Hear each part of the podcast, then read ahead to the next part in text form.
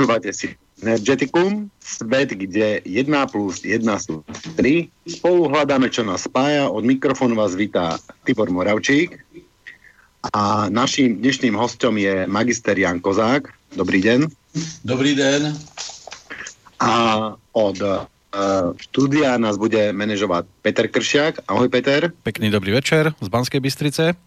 Výborne. Takže pokiaľ uh, máte nejaké otázky, tak uh, sa nezdrahajte nám ich mailovať na studiozavináč slobodnyvysielač.sk alebo ich volať na 0483 81 01 01. Prvne, že slovo pánovi Kozákovi, ja som sa nad tým veľa vlastne zamýšľal, že o čom kresťanstvo vlastne je. Čo to znamená byť kresťanom? Mm, ako, ako ten č- pocit preči, e, cítime, precítime. Znamená to žiť podľa myšlienok, ktoré poznáš ako Ježišové, alebo je to slepá viera v Ježišovú božskosť, či jeho existenciu. Už e, počas môjho života vnímam, ako sa história mení v čase a podľa potrieb práve podľa vládnúcich skupín. Preto som otvorený pochybovať prakticky úplne všetkom, čo sa v histórii píše. A rovnako som otvorený veriť aj neveriť v existenciu Ježiša Krista. Viem si ľahko predstaviť, že jeho obraz, ktorý dnes vidíme, bol neuveriteľne popreskrúcaný až uh, možno až upoznaň. Keď uh, jednej predchádzajúcej relácii, keď uh, sa k nám dovolal páter Pavol Pakoš, sám povedal, že pred Nicenským koncilom v roku 325 väčšina kresťanov dokonca nepovažovala Ježiša za Boha. Podobne sa mohli de- meniť ďalšie skutočnosti. Čo keď Ježiš nebol žiť?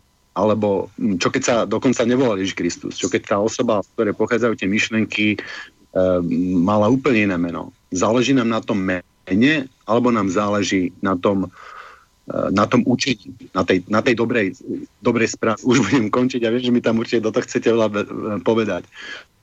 Ja si myslím, že jadrom kresťanstva je zvestovanie tej dobrej správy, že my dokážeme žiť ako ľudia, že dokážeme spolupracovať, namiesto túžby sa ovládať, že dokážeme žiť bez súkromného vlastníctva, bez, bez upírskej snahy parazitovať jeden na druhým, na druhom, bez túžby po luxuse, po hladu, po spotrebe.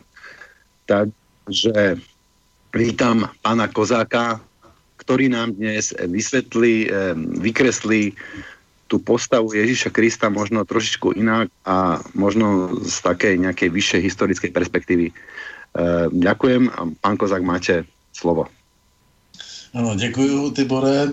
Uh, tak já navážu uh, tak trošku i na to, co jsem už na slobodném vysílači trochu naznačoval, ale dneska se teda budeme věnovat opravdu postavě Ježíše Krista jako takové, zvláště jak pravděpodobně už jste taky uvedl, v, v soustažnosti se zajímavou postavou Simona Mága, Eh, která se objevuje eh, také v Bibli jako postava záporná. Eh, já jsem na tohle téma, vzhledem k tomu, že jsem v podstatě indolog, se dá říct, protože studuji sanskrtské staré texty a věnuji se překládání ze sanskrtu, tak jsem napsal už řadu knih, Eh, které jsou eh, k dostání eh, na našem trhu, kde vysvětluju právě i s detailními důkazy, s citacemi ze starých pramenů, jak vlastně ta postava Ježíše Krista vznikla. Já bych Eh, jenom stručně uh, ukázal ten kořen nebo tu, tu podstatu, která se nese lidskými dějinami od samého začátku, kdy už ve, ve bédě existuje vzývání takzvaného somy, světla poznání vykřesávaného, který eh, má řadu titulů a jeden z nich eh, je právě Išas, což znamená něco velmi podobného, ne, ne totožného jako řecké slovo Christos, ten, ten potřebný, ten vytoužený a ta koncepce zůstává vlastně celé dějiny pořád stejná.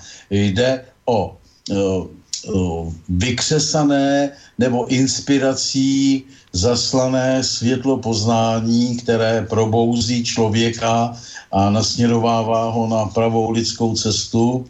A e, tento posel, e, ať už je chápaný jako posel bohů nebo posel světelného otce nebo posel nejvyššího boha, tak se vyskytuje vlastně ve všech eh, náboženstvích, eh, které, které známe, zvláště teda eh, těch náboženstvích staroazijských. A my, Árijci, tuhle tu tradici jsme samozřejmě následovali a naše, naše božstva, ať už slovanská, jako Svantovit nebo Perun, nebo řecký Zeus, Eh, římský Jupiter, eh, to znamená Diaus Pater, že? Eh, nebo Diaus Pita, aby se to řeklo védsky, tak provázejí vlastně ty naše duchovní představy od pradávna. Avšak problematika ohledně vzniku Bible je trošičku o něčem jiném. Tam totiž Eh, dochází k tomu, že eh, židé jako eh, chtonici, to jest jako uctívači, uctívači země a materiální síly, tak měli představy poměrně značně odlišné od nás Indoevropanů a právě při, při tom rozpuku Eh, biblického křesťanství eh, tak značným způsobem zasáhly do eh, těch víceméně jasných představ o poslu světla takovým způsobem, že vlastně to učení to učení proměnili velice, velice nebezpečným nebo velice, velice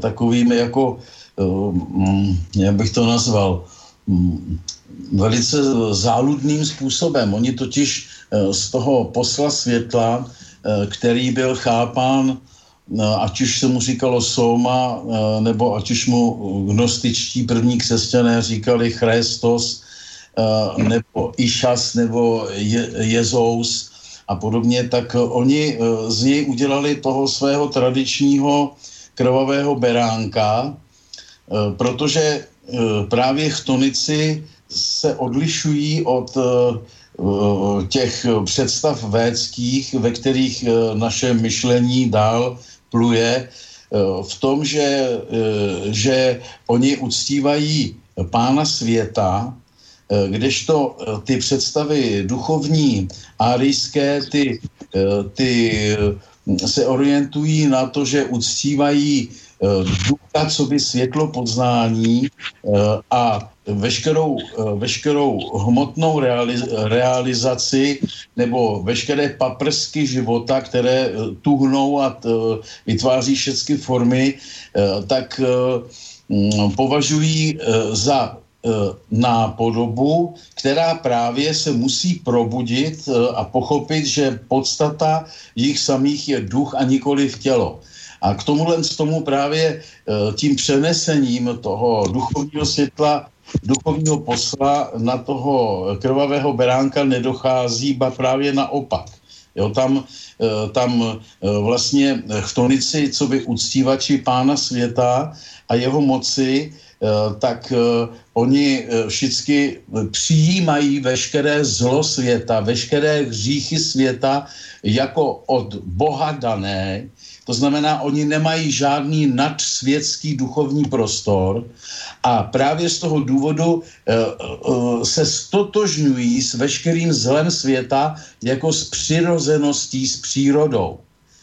A tímhle tím způsobem došlo k rozlomení nebo převrácení celé té védské nebo indoevropské Eh, náboženské tradice eh, v takzvané židokřesťanství a eh, takhle vznikla veškerá ta problematičnost a chaotičnost ohledně jak dogmatiky, teologie, tak také ohledně té postavy Ježíše Krista. Jo? To, takže tohle je takový základní religionistický rámec, který je důležitý zavnímat Eh, protože jak eh, ty Bore jste tady řekl, že, že prostě chápete a spolu s vámi miliony křesťanů eh, se snaží nebo chápou křesťanství jako právě cestu člověka za dobrem a snahu teda být dobrý,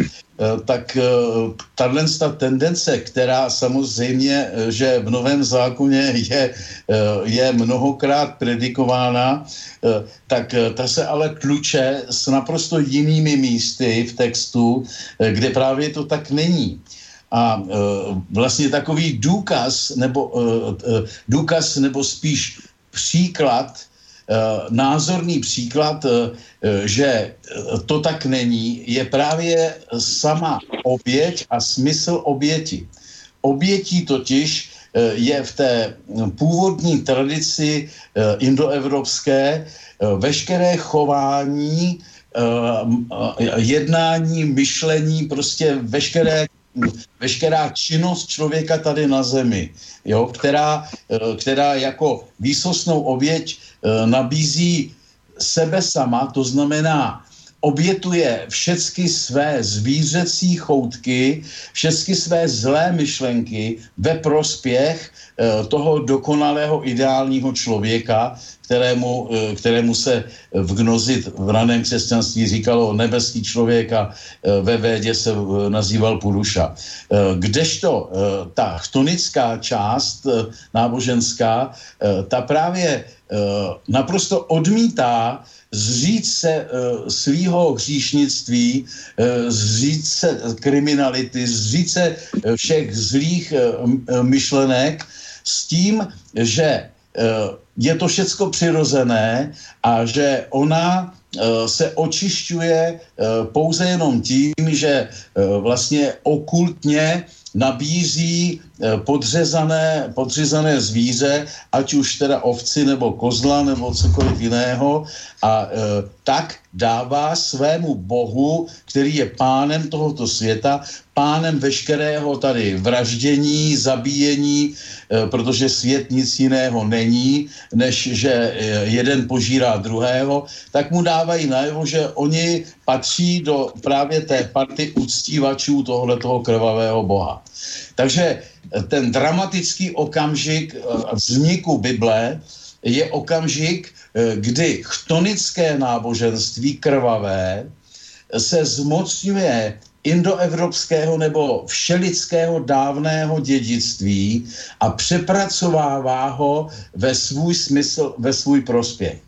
Eh, jen eh, takhle můžeme právě vysvětlit i to, proč teda to směřování za tím dobrém a za tou lidskostí, kterou si Eh, křesťané eh, jako vysvětlují, řada křesťanů vysvětluje eh, to křesťanství, má takové negativní nebo spíš katastrofální důsledky, že toto míru milovné hnutí, které se deklaruje jako láska, tak proč se zmocnilo celé planety, proč vyvraždilo spousta národů, proč tady existuje Eh, taková až rasistická nadřazenost, eh, nepřátelská vůči všem pohanům eh, a podobné, podobné jevy. I, I v současnosti si můžeme všimnout, že katolická církev se naprosto nijak nepoučila, protože ani nemůže se poučit, protože zkrátka je pořád charakterní a stejná.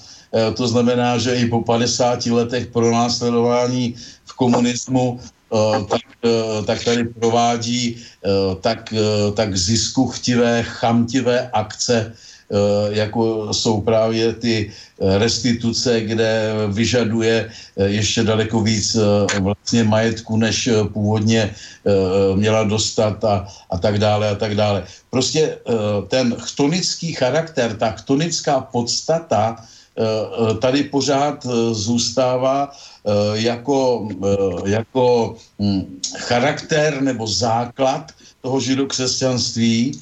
A já se domnívám, že, že zkrátka jedině očištění toho, toho původu pravdivým vysvětlením historickým a zdokumentovaným se můžeme dostat ke skutečné podstatě a můžeme zkrátka něco, něco změnit. Takže já bych, protože se tomu právě věnuju řadu let, a mám v tom velké vědomosti, tak eh, bych to, se to pokusil eh, v této hodince, co, eh, co teda mám k dispozici pro, pro vás, tak bych to chtěl schrnout. Začal bych, začal bych, jestli můžu, Tibore, jo, pokračovat? Ano, ano, samozřejmě. Jsme už. Začal bych citací právě, kde, kde hm, citací z právě té významné knihy uh, Hippolytus Vymítání všeho kacířstva, kterou uh, bych všem čtenářům a posluchačům uh, chtěl velice doporučit, protože každý, kdo chce pochopit, kdo to byl Ježíš Kristus a jakým způsobem vlastně vznikla ta židovská nebo biblická postava Ježíše Krista, uh, tak tady uh, vlastně se to všecko doví. Uh, tady ten uh, Hippolytus uh, totiž Eh, který odmítá právě to prvotní gnostické křesťanství a pokouší se ho nahradit eh, tím židokřesťanstvím, eh, tak tady píše toto. Všem, kteří se s gnozí setkali, proto radím, aby provedli totéž, co teda tady předtím popisuje Odisea, který si zalepil uši voskem, aby neslyšel e, lákavé sirény, které by ho stáhly na skaliska, aby se utopil. Čili aby provedli totéž, co Odysseus, to jest, aby e, buď to kvůli své vlastní nepevnosti propluli názory heretiků se zalepenýma ušema, ušima, aby neslyšeli to, co by mohlo podobno líbivému zpěvu sirén snadno podněcovat slast, anebo aby se připoutali ke dřevu Kristovu a s věrností naslouchajíce se nenechali zmást, nýbrž aby pevnou nohou se trvali v důvěře v to, k čemu se takový člověk přivázal. Uh, tak uh, ono, uh, připomínám, že ten Odysseus právě nařídil svým námořníkům podle té homérovské legendy, že Eh, eh, aby, aby si všichni zalepili oskem ty lodníci a on sám si eh, ty uši, aby ty sirény slyšel, nezalepil, ale lodníci ho pevně připoutali ke stěžni, aby nemohl aby nemohl zkrátka se ani pohnout. No, tak tady máme už právě tu základní problematickou ideu, kdy vidíme, že to připoutání Krista ke dřevu eh, nebo eh, připoutání každého teda věřícího židokřesťana ke dřevu je jasným signálem, eh, kdy, kdy zkrátka ten, hm, ten duch má být svázán napevno s tou hmotou a kdy, kdy vlastně ten připevněný eh, člověk k tomu dřevu je, je vlastně uvězněný člověk v materialismu a eh, v, toni, v chtonickém názoru na svět. Eh, to je vlastně takový základ, takové základ. Prepačte, trošku vám do toho skočím, lebo prišiel nám aj jeden e-mail a mňa osobne tiež zaujímalo to, to slovo chtonický, můžete to vysvětlit, čo to znamená? Jako, ano, ano já bohužel ne, nemám e, jako na to, mm, je to chtonický znamená jako podzemní v podstatě, nebo materialistický. Je to uctívání nitra hmoty, e, co by nejvyššího boha. Je to, je to právě důležitý, důležitý Eh, rys nebo je důležitá eh, větev eh, světového náboženství, která se projevuje v historii a, a projevovala, projevuje a bude projevovat.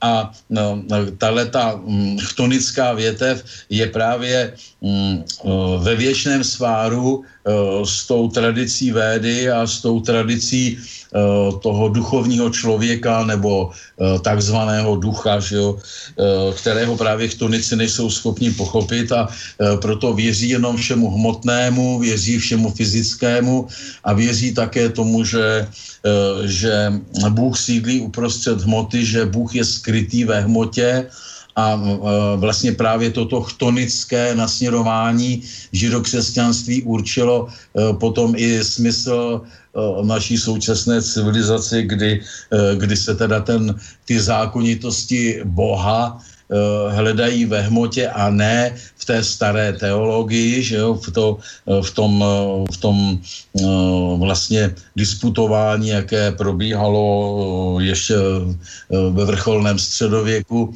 o podstatě Boha, které vlastně provázelo celé a musí provázet eh, každé duchovní hnutí. Každé duchovní hnutí, když je živé, tak je plné sváru, tak je plné hádek, půtek, protože uh, tam ty ideje ty lidi oslovují a jsou, jsou pro ně nesmírně závažné a důležité. V současné době materialistické vlastně jenom opravdu ty nejzácnější z nás přemýšlí o těchto věcech. Víte dobře, že, že prostě jinak se přemýšlí pouze konzumensky, materialisticky a tohle to zkrátka je mimo zájem současného světa. Takže... Prepačte, prečo, že veľmi čo tu skočím, ja dočítam celú tú otázku. Máme tu e-mail od hostia Štefana. Ja by som osobne typoval, že Petruchu. Každopádne pozdravujem a jeho e-mail znie, z akého dôvodu host rozpráva nepravdy? Klame z nevedomosti alebo zámerne? Myslí si, že keď bude používať zviedkavejšie cudzie slova, ako napríklad chtonicky, nikto neprihľadne jeho klamstva? No, uh, na toto ani nemá význam odpovedať. Uh, Štefan, pokiaľ si myslíš, že ho sklame, tak uh, kľudne zavolaj do relácie, to bude asi lepšie, alebo povedz konkrétne, ako podľa teba klame, čo je podľa teba očividná lož, aby host mohol na to reagovať. Ale na takúto na takýto e-mail, akože že všeobecne klame, tak um, sa ani nechal uh, reagovať, takže poprosím pána Kozáka, keby pokračoval. Uh, ano, děkuju. Uh, takže uh, pokud se teda uh, týče uh, uh, současného stavu poznání ohledně uh, postavy Ježíše Krista a ohledně vzniku biblického křesťanství, tak uh, je potřeba teda zavnímat ten svár, který jsem se pokoušel teďko zobrazit a je potřeba taky zavnímat právě tu tendenci k materializaci všech duchovních představ, k materializaci eh, všech vlastně mm, ideí, který, eh, které, které by nás eh, měly právě nad tu hmotu pozvedávat, abychom, abychom zkrátka mohli být jako lidi svobodní, protože pokud přijmeme tu, tu chtonickou Eh, představu, tak eh, tam zůstáváme vězet eh, tom, že toto tělo a všechny jeho žádosti a touhy, to, to je mé pravé já a Bůh mě stvořil takového žádostivého, žíznivého, lačného a dal mě prostředky k tomu, abych si všecky ty svoje lačnosti dopřál. A to je právě pro celou védskou tradici základem omylu, základem nevědění, ze kterého vyrůstá všechno světové zlo. A teprve ten, kdo pochopí, že právě toto je vězení, že toto je nevědění, které způsobuje, že, že člověk padá dolů, že člověk nemíří, že člověk není schopen bránit lidskost a vydává, vydává se prostě v šanc svým smyslovým touhám, ne, svým fantazím, tak, tak do té doby prostě trvá království, království temnot.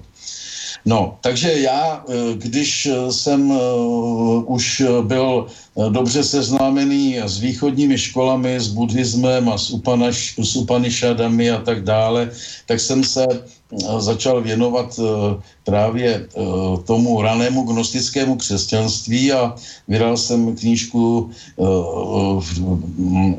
Evangelium neznámého Boha, kde právě srovnávám, srovnávám to gnostické křesťanství s těmi pozdějšími biblickými variantami a už tady při tom to srovnávání bylo jasně patrné, odkud kam šel ten vývoj, že ten vývoj nešel od vytvořené postavy biblické Ježíše Krista, ale právě naopak, že hm, ten gnostický Ježíš Kristus, který předcházel, jak už dneska přiznávají všichni, toho, to, toho biblického Ježíše, tak byl chápan jako duchovní posel, jako posel světla, a e, byl právě v té Bibli pouze přeložen z ducha do, do hmoty, byl zkrátka realizován. Takže tahle ta tendence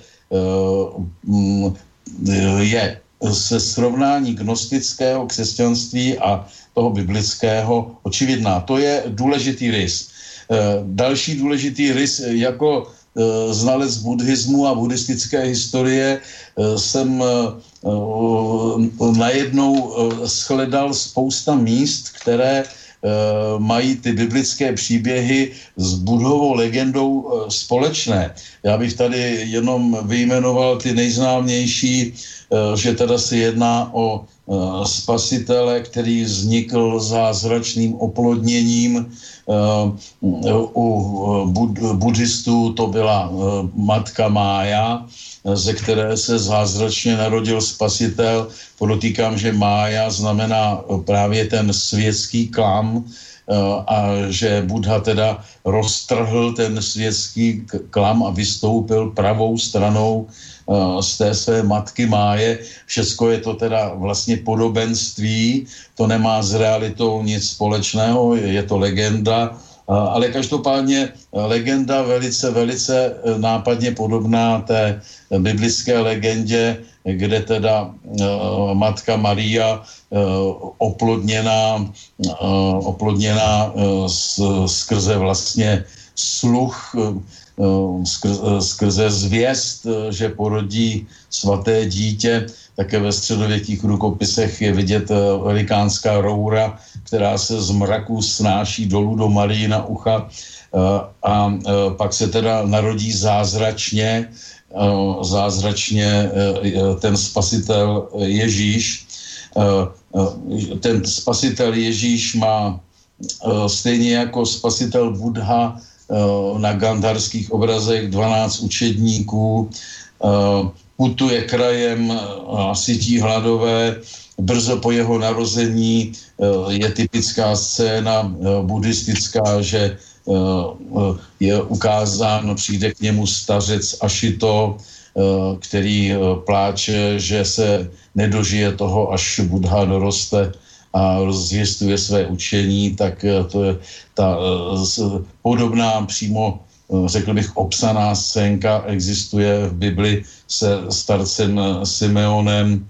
12-letý Budha se v budhových, buddhistických legendách ztrácí svým pěstounům a najdou ho, jak debatuje pod stromem s učenci. To samé je obsáno Židy do Bible, kde 12-letý Ježíš se ztratí a najdou ho, jak v chrámu diskutuje s, diskutuje s učenci.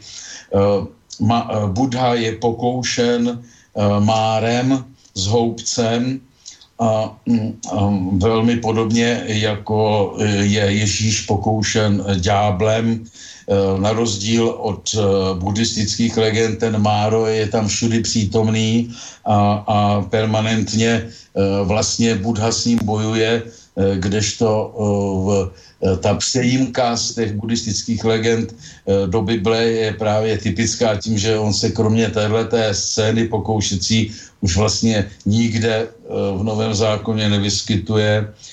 Oba Buddha káže na Supí hoře, kde má slavné kázání o sedmi, sedmi podmínkách svatosti. Toto je obsáno do židovské knihy Eh, kdy, kdy teda Ježíš Kristus káže také nahoře to slavné první kázání. Budha sytí chlebem 500 stoupenců, podobně jako Ježíš Kristus. Budha kráčí po vodě, stejně jako Ježíš kráčí po vodě a tak dále a tak dále. Čili těch rysů společných o tom, aby jsme naprosto nepochybovali, že se tady jedná o nápodobou sepsanou legendu podle e, buddhismu, který tehdy e, právě proudil z východu a byl přítomen všude tady v této oblasti, tak e, je tolik, že nemusíme e, teda pochybovat, že tady se jedná o literární napodobivé dílo, které má za úkol vyzvednout židovského spasitele a pomocí toho židovského spasitele potřít všechny kacíře, modloslužebníky, heretiky a tak dále, eh, kteří by chtěli říkat něco jiného, než že židovský spasitel je ten jediný pravý spasitel. Tohle je eh, základní tendence v těch židovských autorů, kteří sepisovali ty takzvané křesťanské texty, ale ty křesťanské texty jsou problematické v tom, že eh, my dneska no, téměř eh, ty pravé křesťanské texty neznáme, protože eh, židokřesťanství vzniklo sekundárně po mnoha set letém vývoji křesťanství, které bylo ještě právě toho Eh, védského nebo gnostického původu, které za Ježíše Krista eh, považovalo eh, právě toho posla světla poznání a které bylo výrazně, výrazně protižidovské. To je právě nesmírně důležitý rys, protože, protože po převzetí celé té Eh, rétoriky židovskými autory, eh, tak eh, dochází vlastně k převrácení úplně smyslu toho křesťanství, kdy ten původní Bůh byl nahrazen ďáblem a z hlediska gnoze a ten původní ďábel nahrazen Bohem. Jo? Takže se to prostě otočilo Uh, úplně, úplně do, do opaku toho, co to křesťanství původně mělo znamenat. Takže taková je prostě situace a uh, při uh, při uh, četbě těch gnostických textů, které, které se vyrojily, že potom objevu v Naghamadí a ještě z těch něk, několika dalších zdrojů, tak my právě můžeme ten svár a tu, tu proměnu dobře, dobře pozorovat. A ta je velice důležitá tomu, aby jsme právě pochopili, jakým způsobem uh, vlastně ta postava Ježíše Krista vykrystalizovala. To je možná jako nejlepší termín říct, že uh, vykrystalizovala. Proč? Protože, uh, protože uh, existoval historicky doložený zakladatel Eh, nebo takový otec antické gnoze, teda eh, vlastně jakoby toho gnostického křesťanství, ale to je všechno taky jenom tak, mm, tak jako novinářsky řečeno, protože samozřejmě, že vzhledem k tomu, že v Egyptě a v Sýrii a tady v celé té přední Indii bylo, bylo spousta buddhistů, byly tady už buddhistické kláštery v Egyptě doloženě, Eh, tak eh, tady mluvit o tom, že by ten Simon Mák eh, založil něco naprosto naprosto nějakého zázračného, specificky jiného, to by nebylo správné, ale přesto ten Simon Mák byl velmi výrazný myslitel a krásná osobnost, jak dokládají jeho spisy a on svoji specifickou Eh, takovou básnickou eh, a filozofickou dikcí eh, vytvořil opravdu to, čemu my můžeme oprávněně říkat jako literární styl Ježíše Krista. Proč? Protože řada jeho výroků byla převzata by výroky takzvaného Ježíše Krista do prvních křesťanských souborů, eh, které eh, běhaly po středomoří a na předním východě, eh, právě jenom jako schromážděné soubory výroků Ježíše Krista, které prokazatelně předcházely vytvoření nebo sepsání všech takzvaných evangelií Nového zákona a um, které, které vytvořily vlastně už tu takovou, takovou nauku, která má speciální vůni, speciální termíny a která, která zkrátka proniká jako, jako takové prvopočáteční semínko potom celou tou, celou tou další křesťanskou jako literaturou. Jo?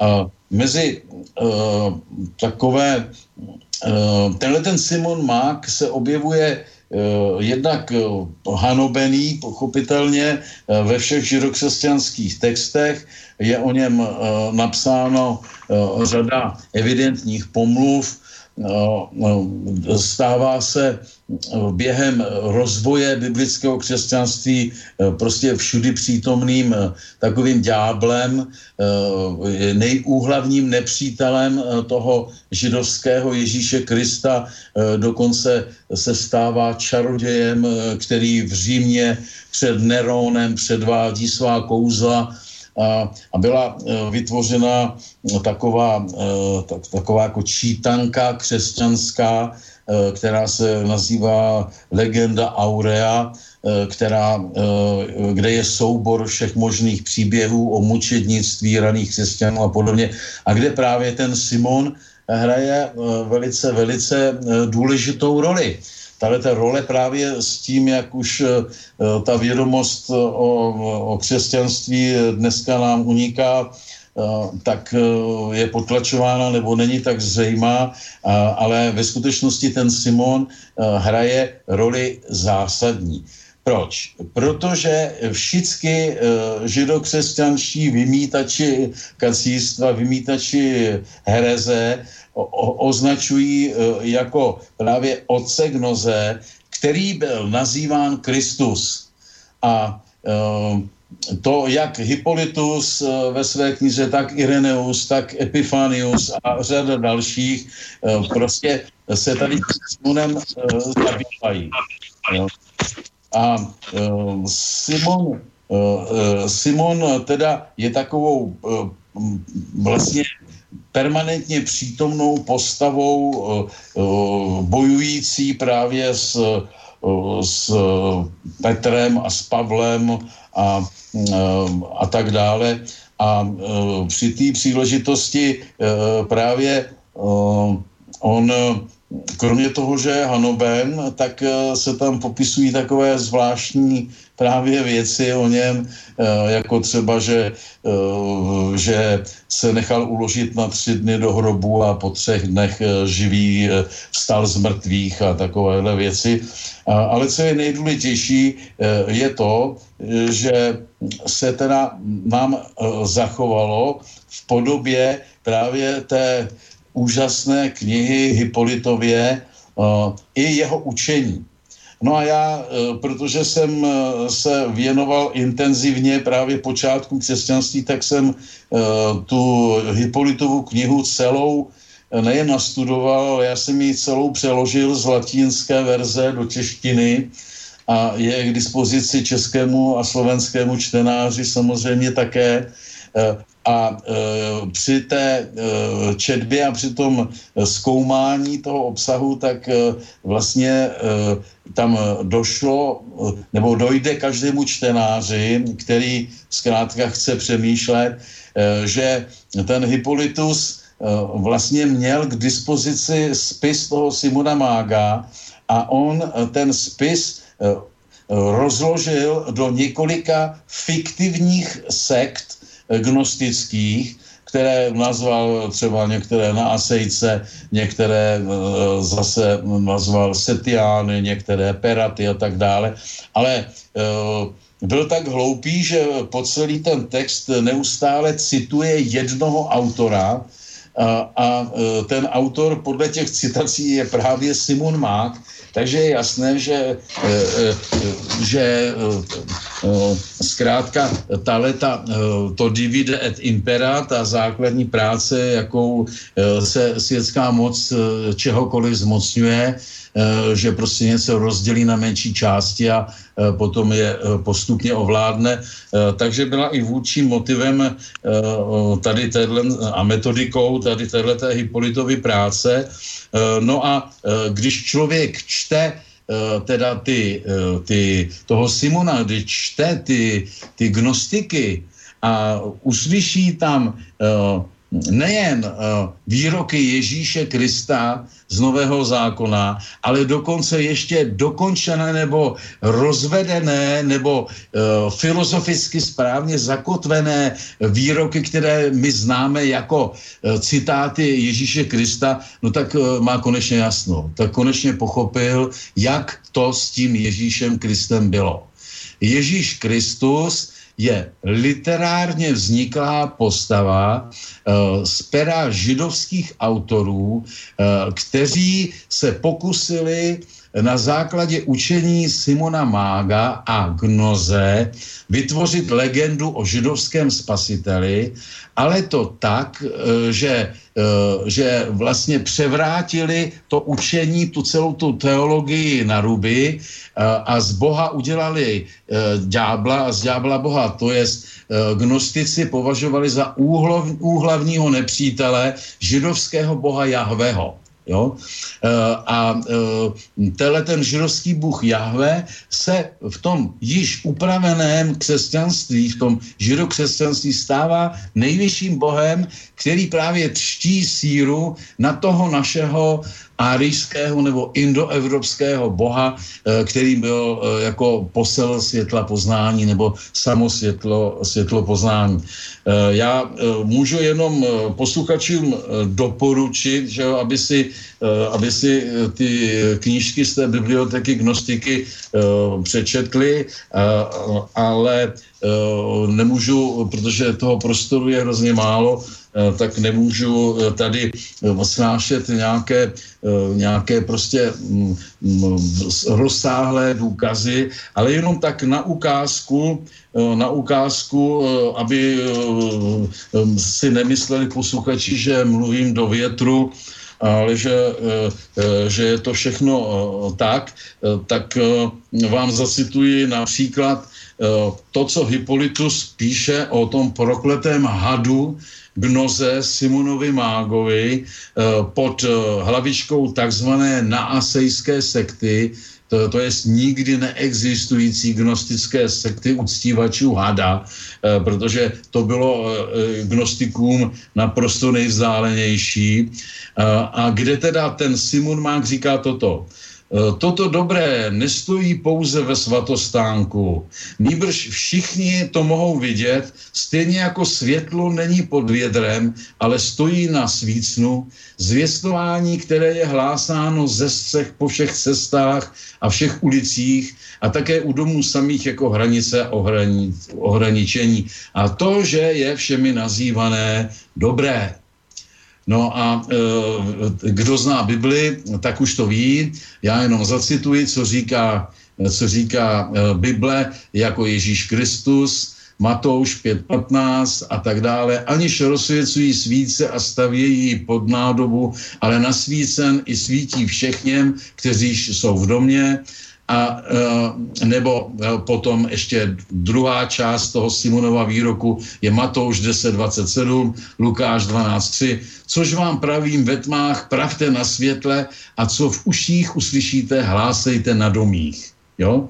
E, takže e, tady zapírat totožnost učení Simona a biblického Ježíše Krista je zhola nemožné. Už jenom sám tento jediný výrok Simonův by postačoval jako důkaz, ale těch důkazů je celé obrovské množství. Tady nám například říká Simon Mák, co by prokletý had toto. To je království nebeské, které je v nás ukryté jako poklad, jako kvásek ve třech měřicích pšenice. No to je slavný výrok Ježíše Krista z Nového zákona. Matouš 13.33. Podobno je z království nebeské kvasu, kterýž vzavši, vzavši žena zadělala ve třech měsících mouky, až skysalo všechno. Uh, Ovšem eh, důkaz, kdo je autor a kdo je plagiátor, je nádherně doložený v Simonově učení, protože právě jenom Simon učí o na třikrát děleném člověku, to tady nebudu zdržovat s, s těma citacema, a ty jeho tři měřice mouky eh, z toho výroku, který obsali židé jako výrok svého spasitele do nového zákona, eh, tak prostě nemá oporu v žádném židovském učení. Nemá vůbec oporu v celé Bibli. Kdežto u Simona jsou ty tři, tři měřice jednoznačně dané. Jo? Je, to, je to prostě jeho učení o e, trojnásobně děleném člověku. Jo? Poslyšte ještě další výrok, abych, e, abych jako řekl e, další příklad, bylo by jich spousta. Eh, Simon Mák eh, říká eh, v tom nacejském traktátu od Hipolita toto. Jste nakrášlené hroby plné mrtvých kostí, neboť ve vás není živoucí člověk. Povstanou mrtví z hrobů, to jest z hmotných těl, co by znovu zrození pneumatici, ne co by tělesní.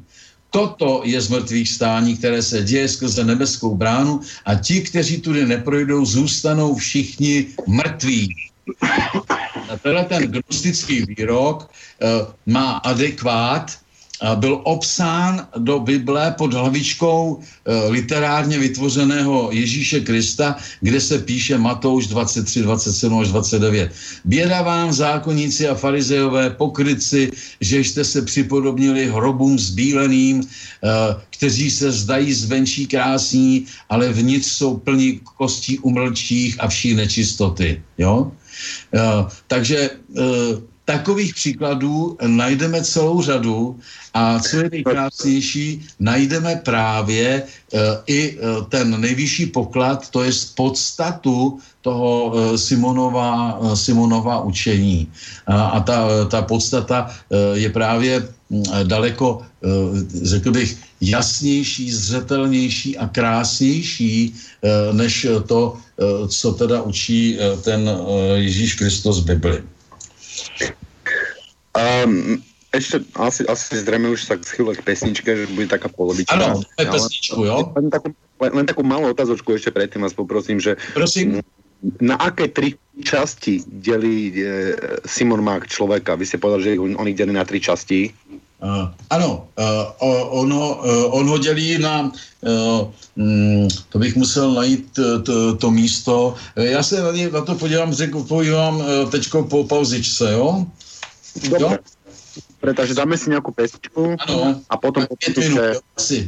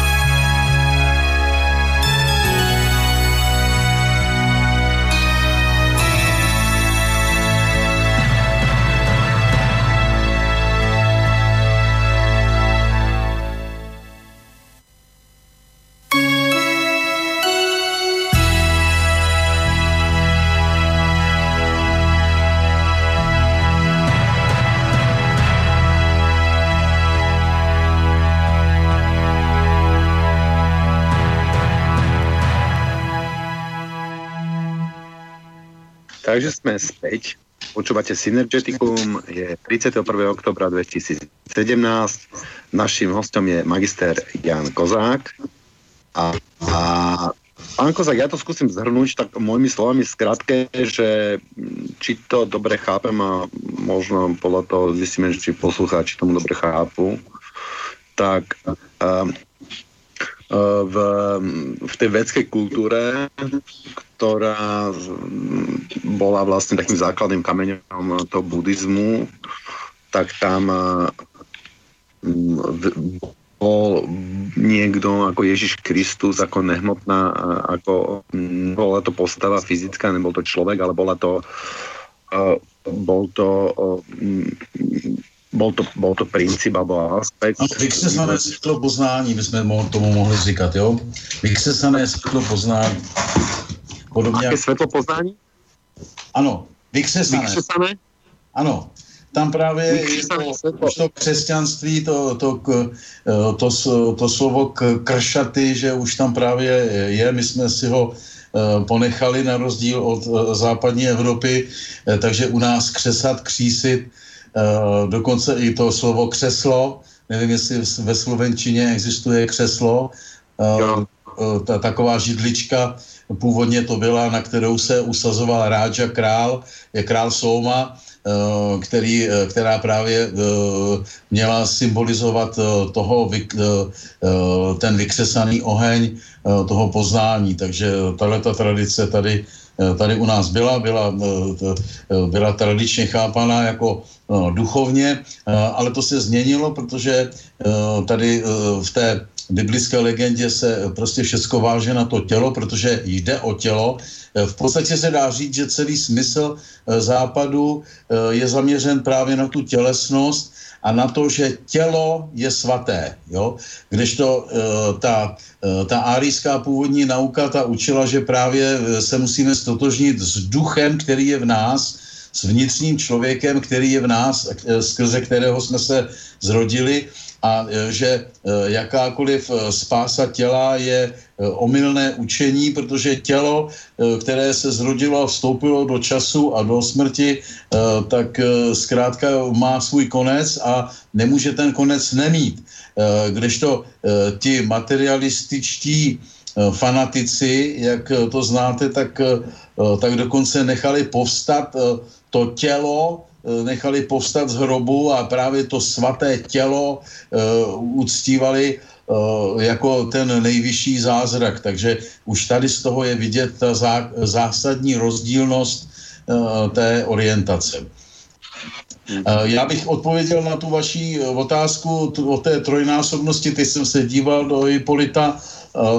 V podstatě se dá říct, že je to ta gnostická nauka, Eh, o třech úrovních člověka, eh, že eh, ten člověk má v sobě jak teda ten duchovní základ, tak potom má v sobě i psychickou úroveň a potom tu hmotnou úroveň. Takže tolik k té trojnásobnosti. Jo? Presne takto ma učí môj kozácky, môj kozácky majster. Že, skrátke, jak, môj kozácky majster učí vlastne presne to isté. A jak, jak si to povedal, tieto, presne tieto tri isté úrovne. Ano, ano, ano. Tak já bych pokračoval ohledně té zajímavé postavy Simona, jestli můžu, jo, ještě chvilku máme čas. Uh, takže uh, ten Simonák byl nazývaný teda Kristus a ty židokřesťanští autoři se pokoušeli právě tohohle toho, uh, kult tohoto Simona, Simona zlikvidovat a dělali to všelijakým způsobem. Jednak, že přebírali uh, jeho výroky a vkládali je do úst eh, tomu literárně pouze vytvořenému a nikdy neexistujícímu židovskému Ježíši Kristu. Kromě toho eh, dělali ještě eh, jiné věci, totiž přetvořili toho Simona do podoby Simona Petra, neboli takzvaného svatého Petra, který se nemenoval Petr, to je jenom přízvisko, on se jmenoval Simon, to jako taky spousta lidí špatně chápe.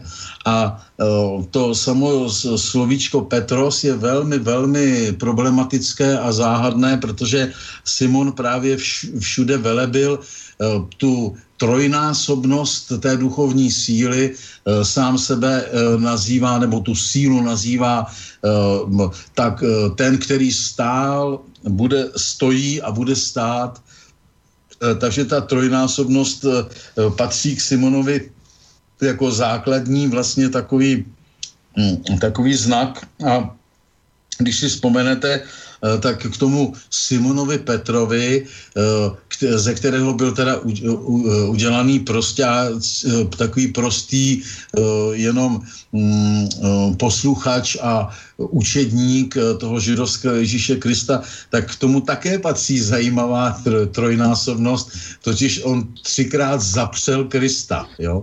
Takže tady je krásný hanubící rys, Eh, té, té postavy přetvořené eh, do podoby podřízené, eh, podřízené tomu, tomu židovskému Ježíši Kristu stejným principem vzhledem k tomu, že dokonce i slavný výrok o sekyře, která je už připravena, aby podsekla strom, který roste špatně, který roste mimo otce, jak říkal Simon Mák, tak ten výrok je vkládán zajímavě v Bibli do úst Jana Křtitele.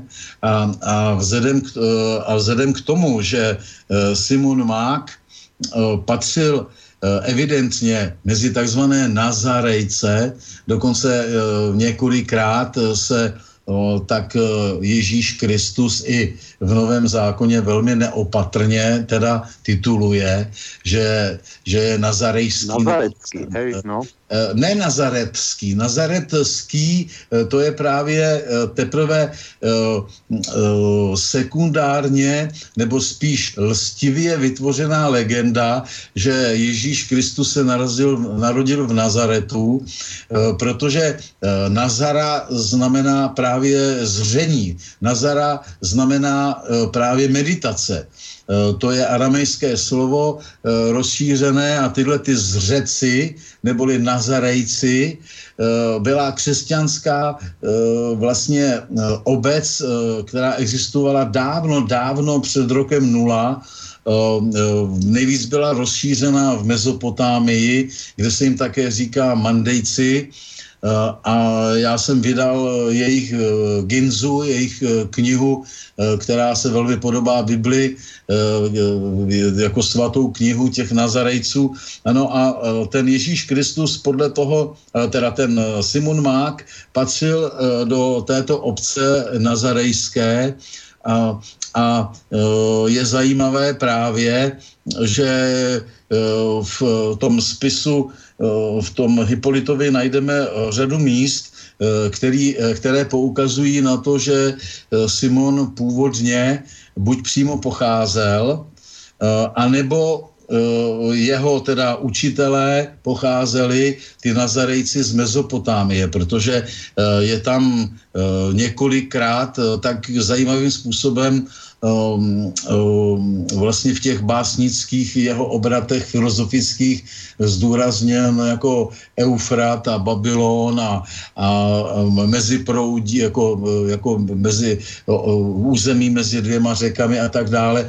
E, takže... E, boli, boli, Nazarejci, boli Nazarejci Židi, alebo boli to Semiti, alebo boli to vlastně, vlastně alebo boli Árici, alebo... Jo, vlastně, to, tě, těžko, těžko říct, jestli je takhle jako rasisticky na to jako vůbec má cenu hledět.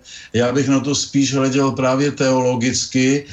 Teologicky Nazarejci, jak píšu v předmluvě právě k té Ginze, tak byli zcela nepochybně védsky orientovaní duchovní lidé, velmi zajímaví, těch rysů společných s bráhmany indickými celá řada, byli oblíkáni, byli, oblíkali se bíle, uctívali místo mandy, místo poznání jako bráhmani, měli místo védy, konali své obřady každý den, se omývali v tekoucí vodě, které říkali jardna, z tohoto termínu jardna, to je eh, tekoucí voda z výšin, eh, potom byl pojmenován i konkrétní Jordán, a, a tak e, jako připíchnuto nebo e, upevněno, e, upevně ten počátek křesťanství právě tady do té Palestíny,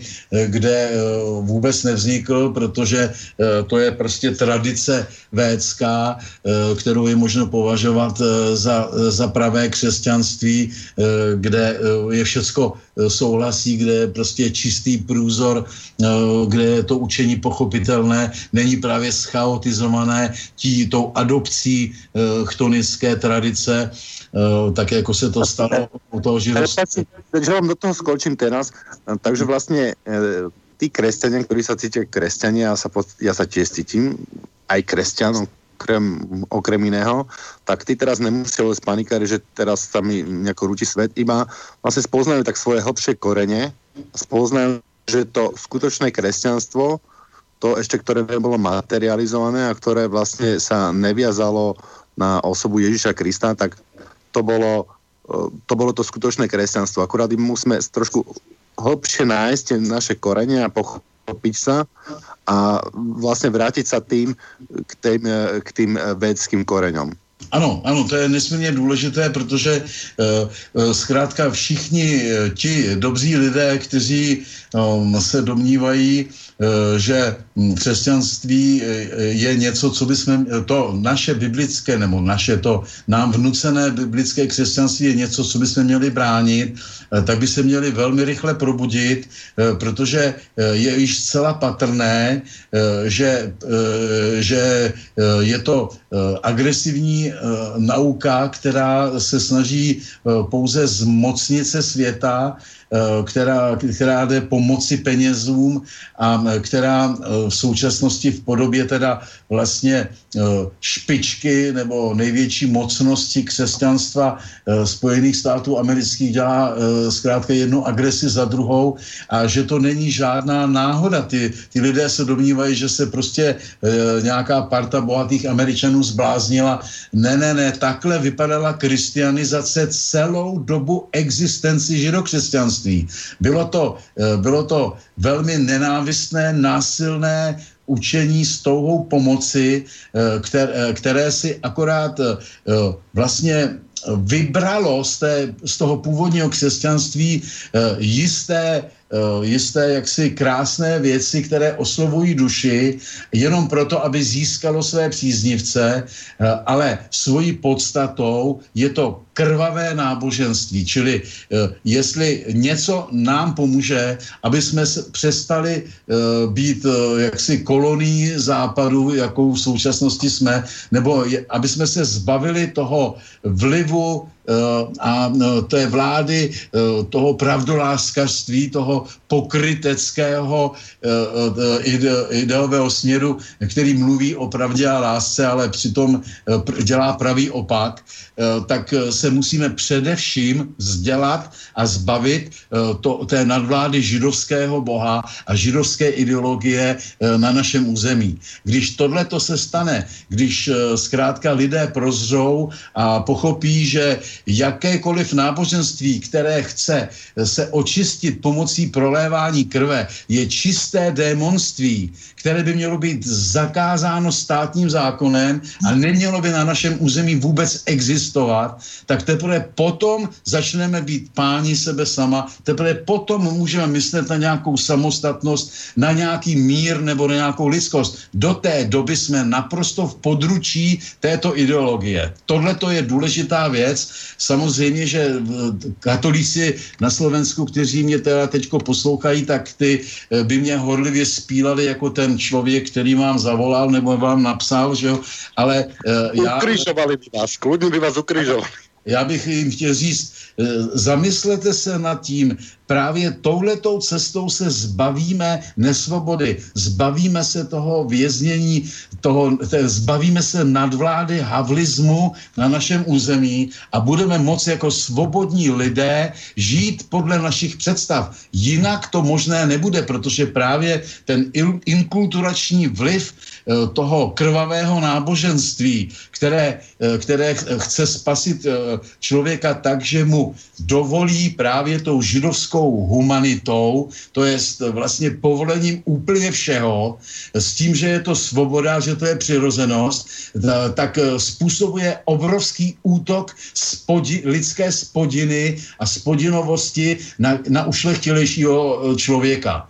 A e, jedině tehdy my se ubráníme, když toto pochopíme a ten falešný humanismus, dneska už spousta autorů to nazývá pseudohumanismem, že jo, naprosto oprávněně, ale je potřeba vidět to právě i historicky, filozoficky, teologicky, e, že, e, že prostě tenhle ten pseudohumanismus bude permanentně mít velkou moc a velkou roli, dokavať e, tady bude pořád vládnout ta úcta Eh, k tomu židovskému bohu, eh, k, eh, k tomu přesvědčení, že, že my vlastně, že nejvyšší náš Bůh je židovský Jahve, jak je to psáno v Bibli a tak dále, tak to vlastně je imperialisticko-útočný manévr na všechny národy světa, Eh, s tím, eh, eh, že jakmile někdo přijme toto krvavé náboženství, jakmile někdo chodí každou neděli pít krev a myslí si, že dělá něco dobrého,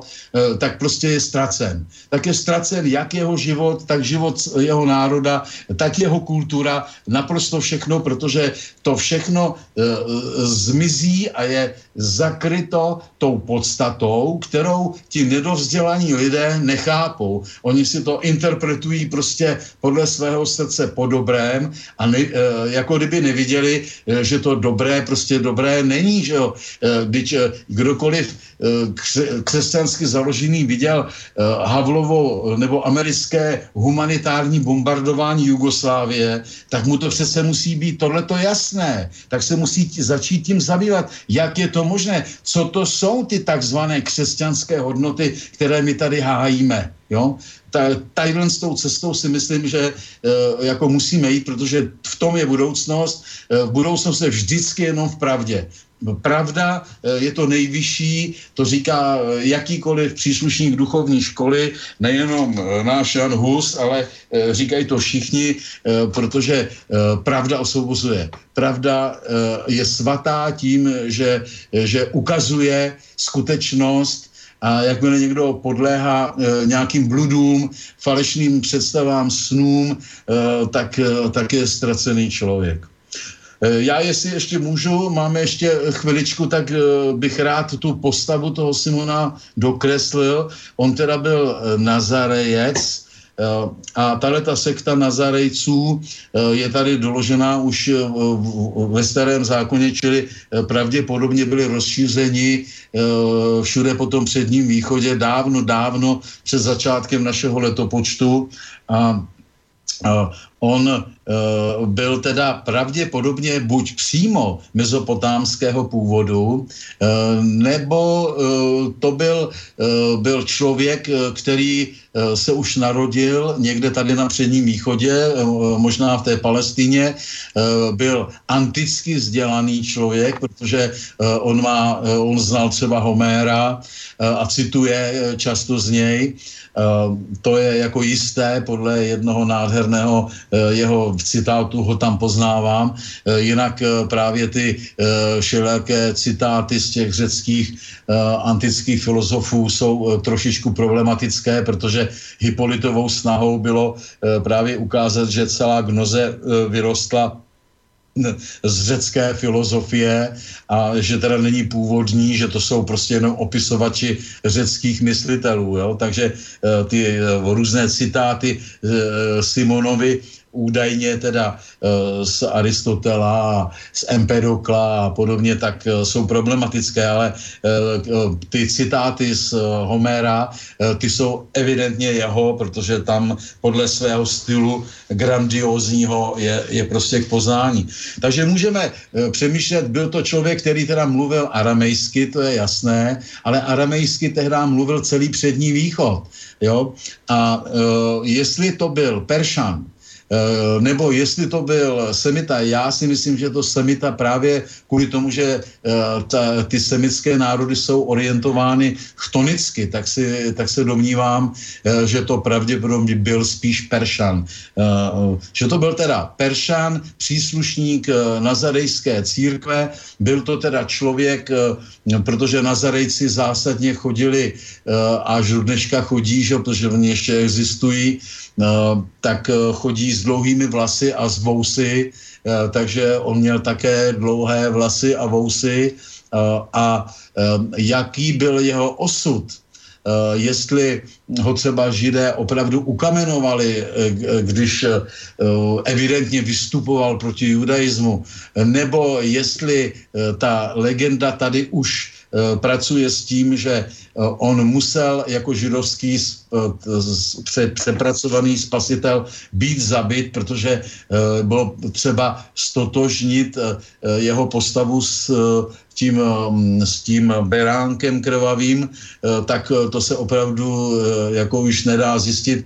Je to víceméně jedno, protože to podstatné, co po něm zůstalo, je jeho nádherné učení, které ovšem je potřeba, jak bych to řekl, vybrat nebo předsedit při četbě mm, eh, toho Hipolitova vymítání kasístva eh, takovým způsobem, eh, jak jsem se já o to v té knižce pokusil, tak aby čtenář se lépe orientoval, co je Simonovo a co tam asi ten židovský autor Hipolitus vepsal, ale mm, stojí to za to. Stojí to rozhodně za to. Píše nám, píše nám poslucháč, aj predošlý e, dotaz bol od neho, Štefan Petrucha, že keď mal pán Kozák preštudovaný starý zákon, vedel by, že nazarestvo znamená, že sa Izraelita vyčlenil pre Boha na vyplnenie nejakej úlohy. Píše sa v tom 4. knihe Možišovej kapitola 6. Ale no, ja si myslím, že v podstate ste to isté povedal, že ten... No tak eh, ta Nazara, jako, eh, já, já, já to, eh, já jsem sebou aramejský... Ne... Izraelita, ale možno to mohol byť aj Peržan teda, však, keď to bol ten spôsob života, a, tak to Samo sebou, že jakákoliv, jakýkoliv mystický vytržení nebo duchovní cesta je jistá vytrženost ze světskosti.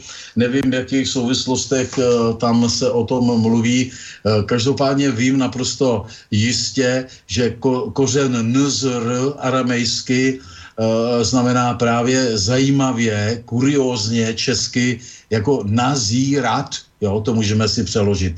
Je to, eh, jsou to prostě zřeci, jsou to lidi jako v podstatě mystici, kteří právě nazírali tu pravou skutečnost skrze vykřesávání toho světla poznání, skrze chápání eh, té největší moudrosti arisky o troj, trojích eh, třech silách světa a ta, mm, ten Nazaret, se dá teda přeložit také ve Filipově evangeliu gnostickém eh, je psáno Nazara znamená pravda. Eh, takže to, ta vesnice Nazaret je právě mm, teda vesnice, která se nazývá Pravdeč a je to nádherným usvědčením právě těch biblických autorů, že oni potřebovali všecko zhmotnit, oni potřebovali vytvořit právě i tu postavu panenky Marie, ze které se zrodil Ježíš, kterou také vyhlásili za svatou, protože vlastně ta Maria tady reprezentuje tu kálí, tu matku zemi, reprezentuje tady tu Isidu nebo Hádhoru egyptskou. Eh, eh, tady eh, je prostě zatvrzelá snaha obhájit to, že život pochází z hmoty a že všecko ostatní je bláznivý nesmysl.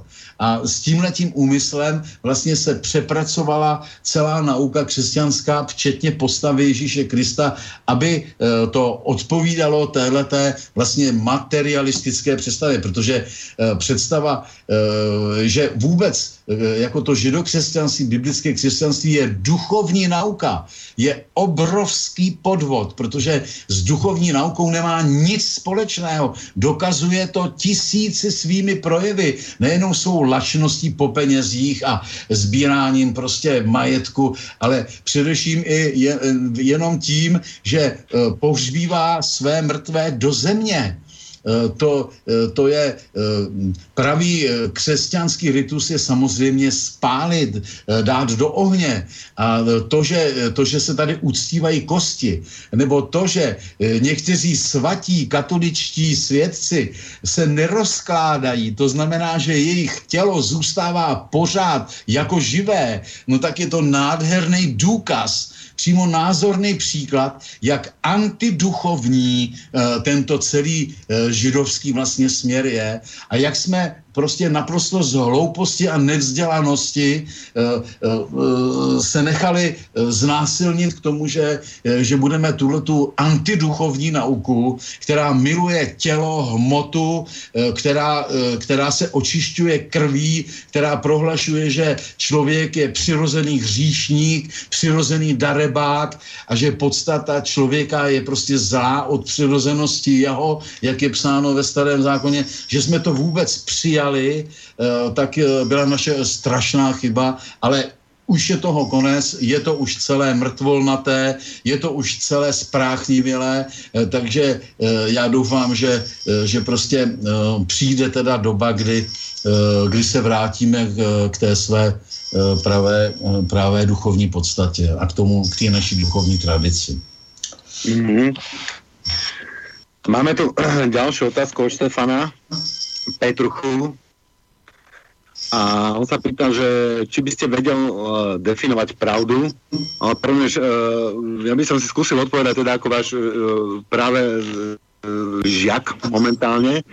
Uh, takže či by som to, či by som to sp- uh, vedel správne odpovedať na to, že či by som vedel definovať pravdu, no pravda vzniká práve pri kresaní svetla poznania, a keď človek v sebe vlastne pestuje to kresanie svetla poznania, medzi čo spadá aj napríklad kritické myslenie možno a ďalšie, ďalšie nejaké ďalšie aspekty, že proste pokiaľ človek naozaj úprimne hľadá, hľadá tú pravdu a odstuje sa tomu, odstuje sa tomu, tej, tej pravde,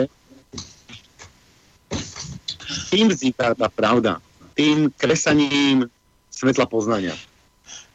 Ano, e, pravda, e, pravda právě e, vzniká mezi dvěma extrémama, vlastně křísnutím těch dvou extremistických sil o sebe, kdy teprve se vlastně objeví ta pravá lidská podstata, proto právě je ten svět tak zařízen, že vlastně k tomu vykřesávání pravdy permanentně dochází Eh, tak jako třeba i v dnešní době eh, eh, vše, všechny fenomény jsou jak milisekundové, tak taky milion let staré. Tady, tady opravdu nemůžeme ten fenomén chytit v čase a nějak ho definovat dochází k jednotlivým aha efektům v našem životě, kdy se takzvaně probouzíme a najednou vidíme pravdu, ale dochází taky k časovým vlnám, které které nám tu pravdu stejným způsobem eh, vyrábějí, tak jako například eh, eh, jsme za komunismu mohli snít o zemi svobody Americe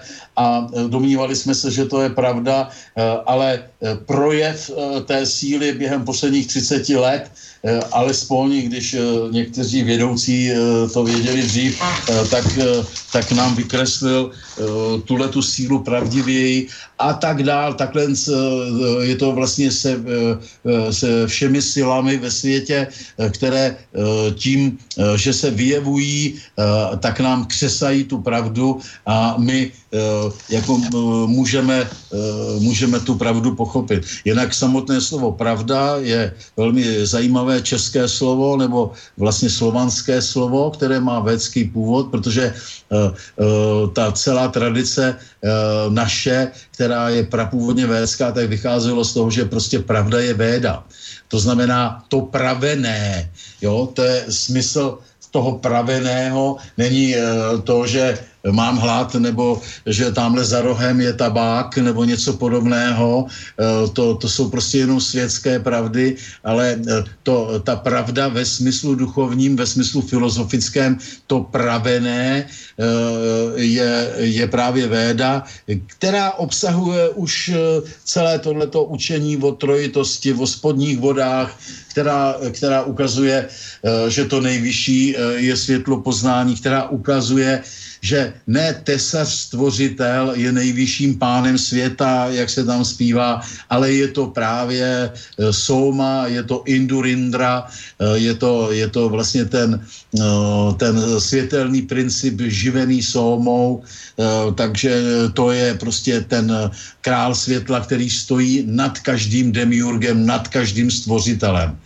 Um, takže tímhle s tím právě jsme, my stojíme výš latentně, teda bohužel latentně, uh, protože ta filozofie a teologie je naprosto převrácená a zanedbaná, než právě ty semické světy, a to má teď na mysli i tak trošku kritizuju uh, Korán a Islám, protože oni tam tu, tu základní rozlišnost mezi duchem a mezi přímým stvořitelem nemají. Oni uh, to chápou poměrně dost primitivně, že uh, pán Bůh, uh, Aláh prostě stvořil všechno na světě a tím se ale nemůžou dobrat žádné pořádné duchovní cesty. To je prostě špatně. Eh, tady, tady tudy cesta nevede, protože uh, jestliže naprosto všecko stvořené uh, je stvořené přímo pána, pánem Bohem a pán Bůh stvořitel na to všecko dohlíží, tak, tak to prostě není vůbec žádná duchovní škola. To je, to je prostě nevědomost, to je, to je pomílenost. Takže tady to je dost nebezpečné Eh, právě na tom, na tom islámu, ale eh, přesto eh, zase ten islám absor, absor, alespoň absorboval, jak jsem už o tom mluvil, něko, řadu těch dharmických prvků pravé duchovní školy, především jistou takovou základní obranu vnitřních hodnot člověka, kterou bohužel právě to židokřesťanství nemá, protože židokřesťanství... A, a, a musím vás, hmm. musím vás asi stopnúť a normálne to nechám ako záda, je to strašne zaujímavé. Prajem si počuť ten koniec, ale musíme končiť. E, ešte vám zavolám a dohodneme sa na no, ďalšom. Ďakujem, poslu- tak zatím Ďakujem poslucháčom, že nám um, venovali pozornosť. Um, Petrovi zo štúdia a hlavne vám, pán Kozák, uh, že ste nám to zase uh, veľmi krásne osvetlili. No, rádo se stalo. Naschle. Do počutia. Táto relácia vznikla za podpory dobrovoľných príspevkov našich poslucháčov. I ty sa k ním môžeš pridať. Viac informácií nájdeš na www.slobodnyvysielac.sk Ďakujeme.